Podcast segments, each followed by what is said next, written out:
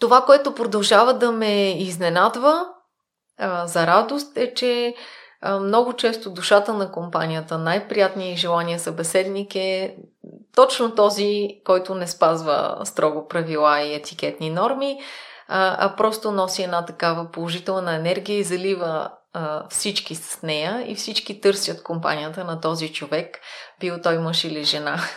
И самата аз се старая да, така, да работя върху собствената си енергия, за да бъде тя положителна и приятна за хората около мене.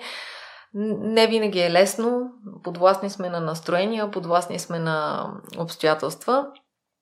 Но ако така някакъв апел може да отправим към слушателите, нека да бъде това. Всеки да, да работи за най-доброто си настроение, възможно, опирайки се на собствената си статистика.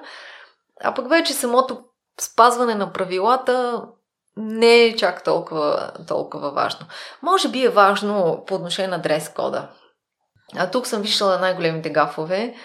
А, защото ако отидеш неподходящо облечен и го осъзнаеш още на входа на залата, това ти причинява страхотен дискомфорт за цялото събитие.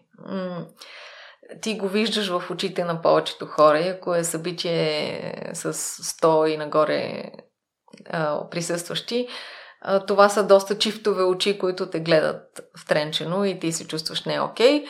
Затова вече и в Google и навсякъде има толкова много информация, която можем да получим, като на поканата упомена дрес-код, ние да си сверим часовника. Какво е? Аз дори имам и приятели, имам и хора, които съм обучавала и хоп ми пишат съобщения в, примерно в месенджер.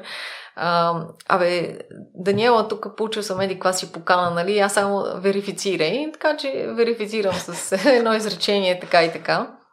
Та, това с дрес кода е наистина важно. Абсолютно.